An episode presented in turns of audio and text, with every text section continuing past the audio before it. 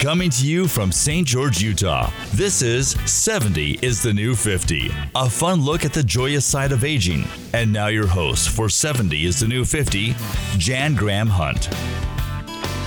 Hello and welcome to 70 is the New 50. I'm your host, Jan Graham Hunt. Hey, this is the last episode of our podcast for a little while as the university semester is ending for the summer break. We'll pick it up in the fall. And by now, I'm guessing many of you are tired of my standard introduction, so I'm going to bag that today, except for a couple of important notes. We are recording, as always, in a podcast room created and run by Sean Denovan on the university campus. I've been saying the podcast room, and it is actually a trademark name, a podcast room. No, no. A podcast studio. Oh, come on. Sean, that is not fair. A All podcast right. studio. A podcast studio. A podcast studio. so I've been getting it wrong completely. I just wanted you to live in your own You- truth. Oh my gosh, you've been so patient with me. And it is a podcast studio. Well, as you can tell, Sean is an amazing professional. So, all of you out there who want to do a podcast, even if you're not affiliated with the university, he and his amazing studio are available for a very reasonable fee. When, a second point is when we come back in the fall, it will be Utah Tech University. And goodbye to Dixie, a new and exciting chapter for the school and the community.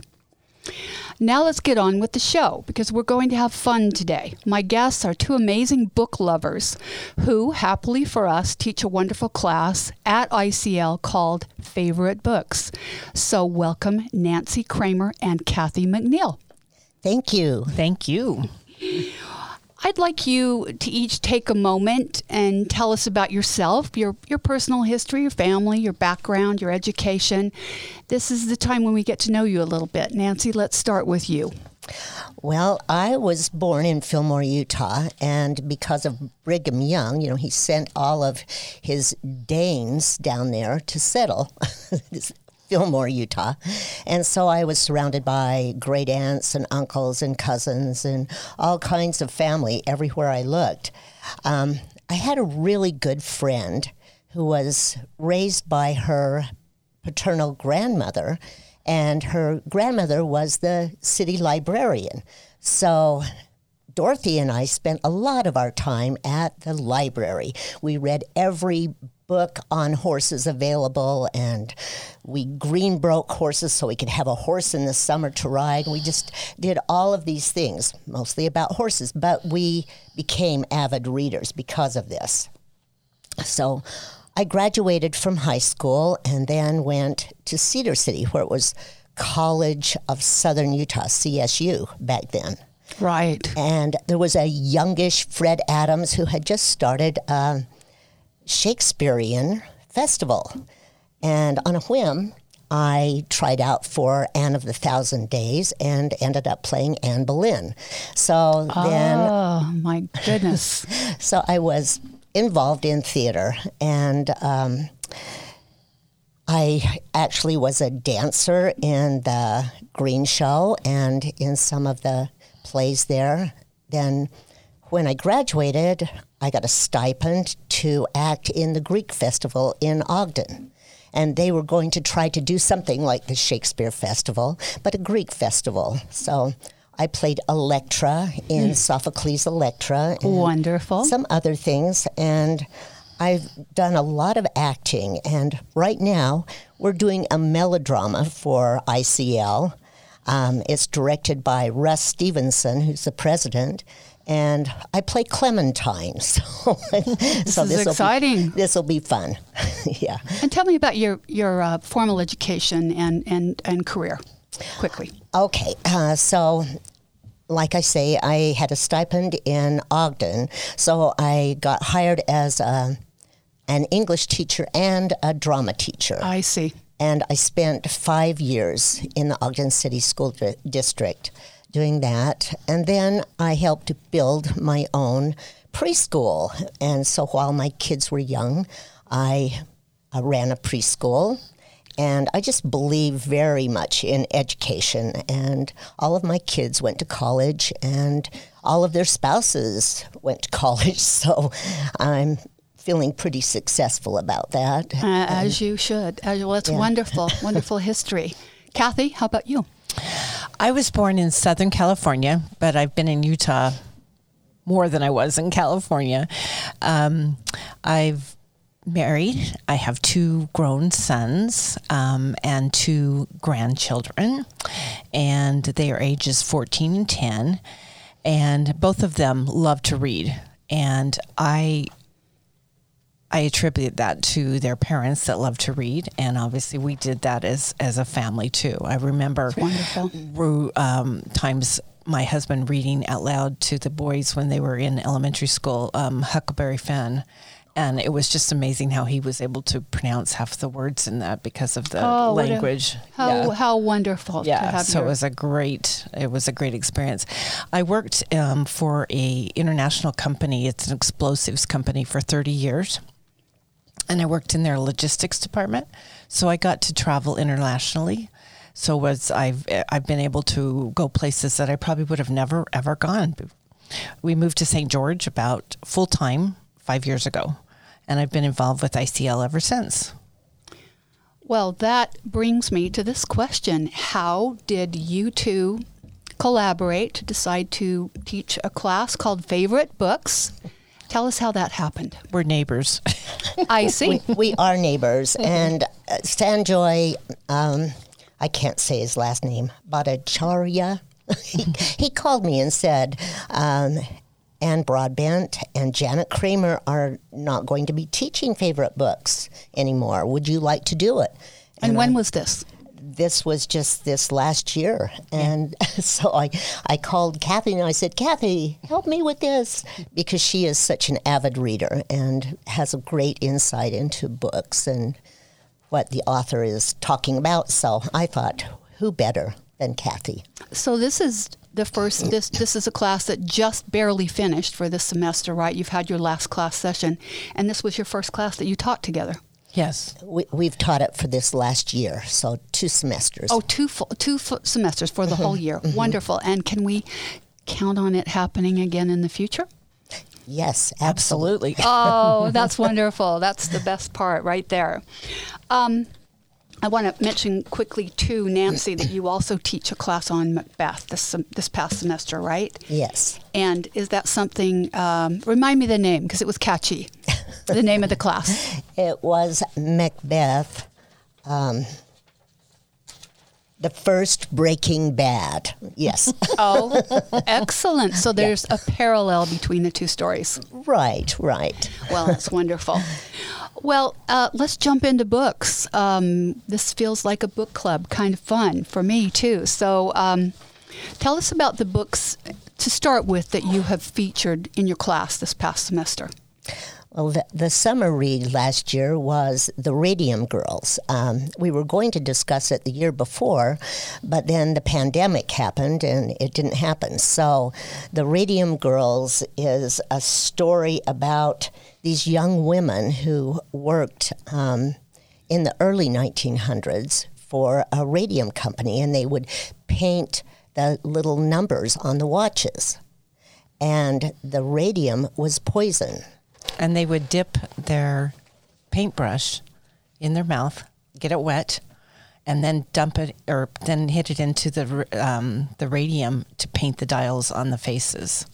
So they were po- getting poisoned the whole time. It's a really great story about about um, companies that didn't want to take responsibility for um, their employees because these women died horrific deaths. When, when, what's the time period? 19 oh about 1914 19 through the early 1920s but they were painting a lot of these watches for the young men who were in world war one One. I see. And and it, so this is nonfiction, or is it fiction based No. on a true story? it's nonfiction It's nonfiction, and the author. Uh, let me see oh i have It's always a tough one, somewhere. but we, we want our listeners to know. It's a great story. Remember Well, people can Google that. The Is it radium. Kate Moore. Does that sound Kate right? Moore. Kate yes, Moore. it is. That's Thank it. you. Thank you. That was Sean from A Podcast Studio. All right. Um, let's hear about the next book. And how many are there, by the way? There are one, two, three, four, five, six, seven, and then a summer read. Okay, so we need to move quickly. We've got about five more minutes on this topic.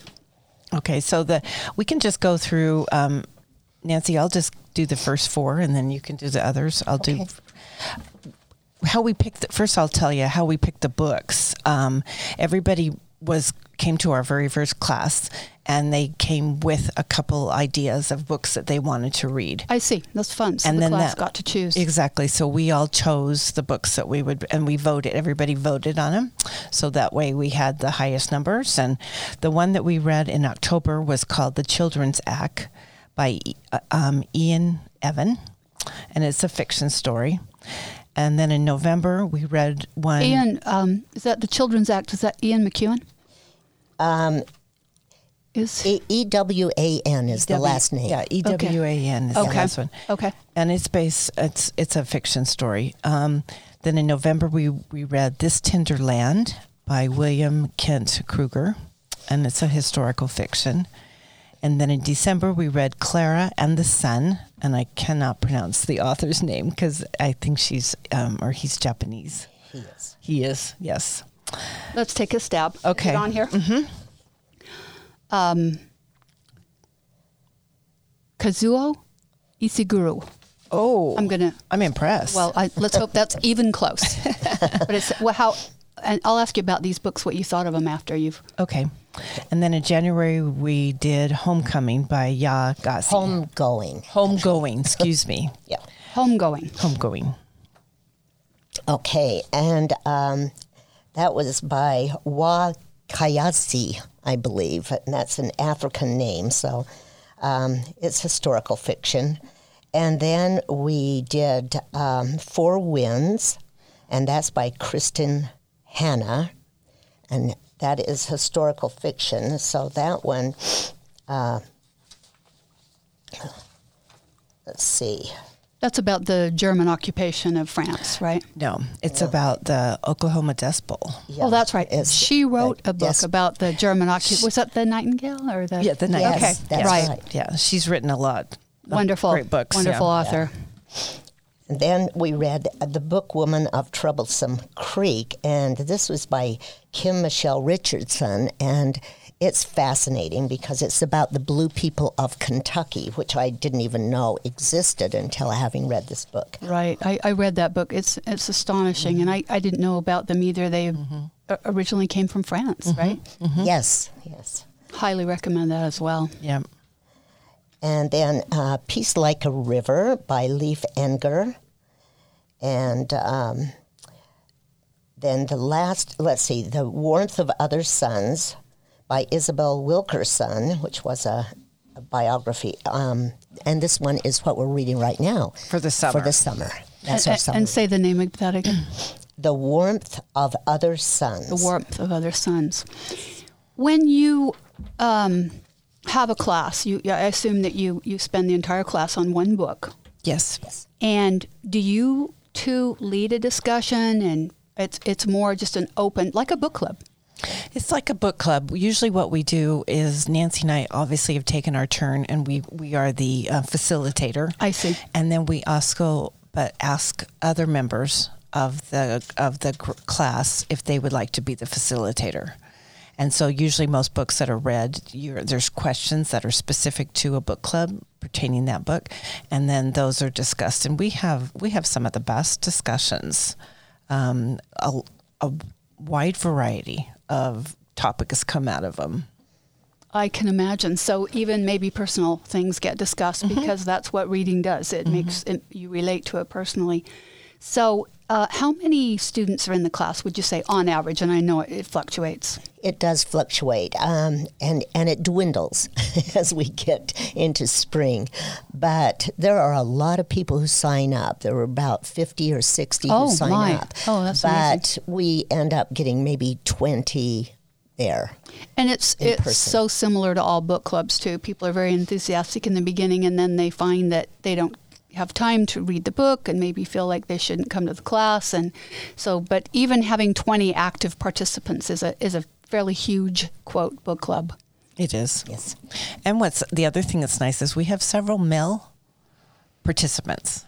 That is important Yes. So it's it's it's really um, it's been interesting because they're very um, vocal about their opinions of the books and um, and to get a male perspective sometimes is really good. Yes. Um, I know that most book clubs are mostly women participants. That tends to be true. And uh, I want to mention that my, my brother is, uh, my older brother who lives in Salt Lake, is very active in a men's book club. And I'm so proud of him because That's they're all, uh, you know, in their 70s and they're avid readers and they take turns picking the book. And he loves it and's got, gotten so much out of it. So, all you guys out there, let's, let's join up.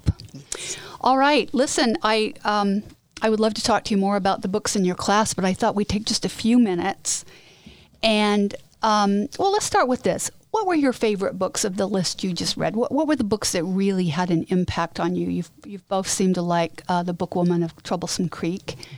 Um, tell me some others that and, and why they were impactful for you. Um, the other one that I probably would say was my favorite is this Tender Land. And um, because I, I think uh, everybody knew about the the um, Oklahoma Dust Bowl, but how the effect, how how the effects of that lingered on in people's lives, and this particular woman and what she had to go through with raising her kids, it was a, a phenomenal book.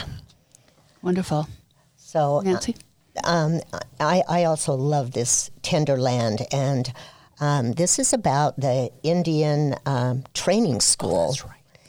And uh, during the Depression, 1932. So um, there are these two boys, Odie and Albert, and their best friend Mose, who is a mute young man who was a Sioux, and um, they they had to flee for their lives. A- And again, is this fiction or is this nonfiction? This is non. I mean, this is fiction. This is Okay, fiction, so but perhaps based, on, things that were happening at the yes, time. Sure. absolutely. So it's just um, a wonderful, enthralling story. Kind of reminds you of like Huckleberry Finn and the adventures that these kids have, and um, going down the, I believe the Mississippi River was it? I think so. I think so. So Any others you want to mention from your list that you could recommend and Well, why? and I was I had I was mistaken. I said this Tender Land, but it was The Four Winds by Kristin Hannah. Oh, Which is about the Oklahoma. Yes. Yes, and that was um, very touching book for me. Yes, the Great Depression, I mean, I think that it impacted, it still impacts us because we had parents that grew up during the Great Depression. Yes. And World War II and all And they of never really got over that experience, even though they lived great lives. I know my parents certainly are a testament to that as well. Any others? Well, the book Woman of Troublesome Creek, I just found that was just really inspiring. Um, And this is a woman who goes on horseback, or she has a mule that she rides. Mm-hmm. has a mule. and Yeah. uh, takes place in is it Kentucky. Okay, In and the and she- in the. Appalachian area, and she's she's delivering books from a library to people who can't get there. Is that that's the idea, right? Yes. And the prejudice is just unbelievable. I mean, we understand prejudice, and everybody is prejudiced against the blue people. So it makes life very difficult for her. And and what was it that their their skin was blue? Do you recall it? Something about a pigmentation. It, it really uh, a Usually, the the, the um, I think the easiest um, description is that they have less oxygen in their blood, and so it actually makes the blood makes her skin blue because of the oxygen. Right. And it's and it's something that can be treated, which is in the in the book. She was treated for a while, but it has really it had side effects. right. She chose not painful. to. Mm-hmm. Exactly. Right. Well, listen, we've got just a just a few minutes left, and I thought it would be fun to just ask you, getting away from your class for a moment, maybe just to talk about. You've been avid readers. your whole lives, and uh, you've imported that wonderful value into your families with your children and so forth. Um, let's talk about some of the your favorite books that have have, have been personal favorites for you. And I'm going to ask you to take turns. Okay. And Nancy, you start. You've got your hand up. Okay. You're selected. all right. My favorite book of all time is To Kill a Mockingbird. And this last year, I had um, all of my children on FaceTime, and I mean, all of my grandchildren, I should say, and um, all 13 of my grandchildren, and I read to them To Kill a Mockingbird, and we talked about it. But, you know, it took weeks and weeks and weeks to get through that. But Sure. I just felt like it has so many messages, and it's just such a jewel of a book, and I love it. Like, I cannot even describe how much I love it. And of course, I love anything Shakespeare. Right. Absolutely anything Shakespeare. Wonderful. And Edgar Allan Poe. I taught Edgar Allan Poe too. Oh right. Well, the the um, To Kill a Mockingbird is is such a great American novel, and it's one of the few truly fantastic novels where the movie might be almost as good. Yes, May- um, I agree. If a movie can be as good as a book, Then that that's one that one's in the running, right? All right, Exactly. Kathy. Well, it's really hard for me to pick um, a specific book, but I have to tell you, I've always, always read historical novels. Mm-hmm. I love history. I just love any type of history, and it doesn't matter if it's in the United States or in the world or wherever. And um, so I've read a lot of historical novels about the Civil War and about World War One, and World War Two, and about the Holocaust. And um, and one reason why I love this this class so much is because it makes me um, read something beyond my comfort zone. Yes. It makes me, it forces me to say, "Oh, I'm going to have to. I have to read this book. I may, I may not have ever picked this up ever, and I may still go, oh, it really wasn't that great, but I read it." So it makes and me force yourself to read mm-hmm. something outside of your own experience. and because of that, I've learned so much. In fact, something that Nancy and I talked about at, the, at our last discussion is is we learn more about the book after the discussion than you did probably reading the book because of all the input from everybody that's talking about their experiences or how they interpreted something. yeah, so Great true. experience. All right, we probably have time for you to each mention one more book, or, or you can mention an author that you like. Well, um, I would say Edgar Allan Poe. Um, so Doug Bowen, when he did Mark Twain, Yes, and he was my guest last episode, the, the prior episode. He was I a listened, lot of fun. I listened to the podcast and it was great. But he inspired me, and I thought, okay, who is fascinating? And I thought Edgar Allan Poe is very fascinating.